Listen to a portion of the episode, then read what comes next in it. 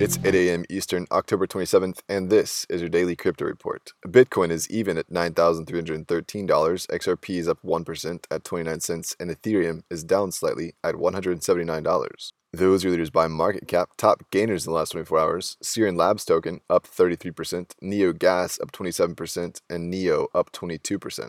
Today's headlines. The managing director of digital product and development at State Street Bank has alluded to the typical portfolio model changing over the next five years to tokenized and illiquid assets, including real estate, intellectual property, and non-traditional assets like art, saying, quote, that conversation has shifted and resulted in more inbound calls from users looking to provide these assets to our clients. However, clients are still skeptical. It is a little clunky or cumbersome to trade them and not as seamless as our clients are used to. But he also said if you're at the forefront of that, you can figure out new products and new services around that. The security token industry has explored possibilities in tokenizing traditionally illiquid assets, fractionizing value for investors, an example would be Vertalo and Wave, who recently discussed the possibilities of tokenizing assets like racehorses, art, and whiskey barrel features.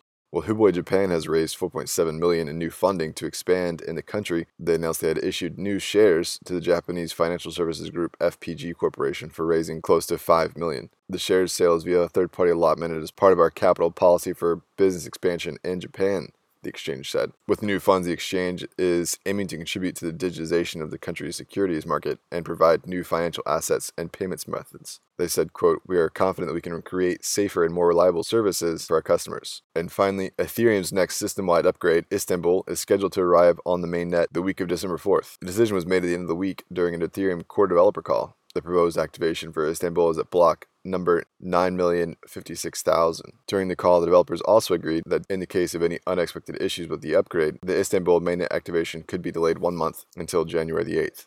Well, those are leading headlines today. Visit us at dailycryptoreport.io for sources and links. Find us on social media, add us to your Alexa Flash briefing, and listen to us everywhere else you podcast under Daily Crypto Report.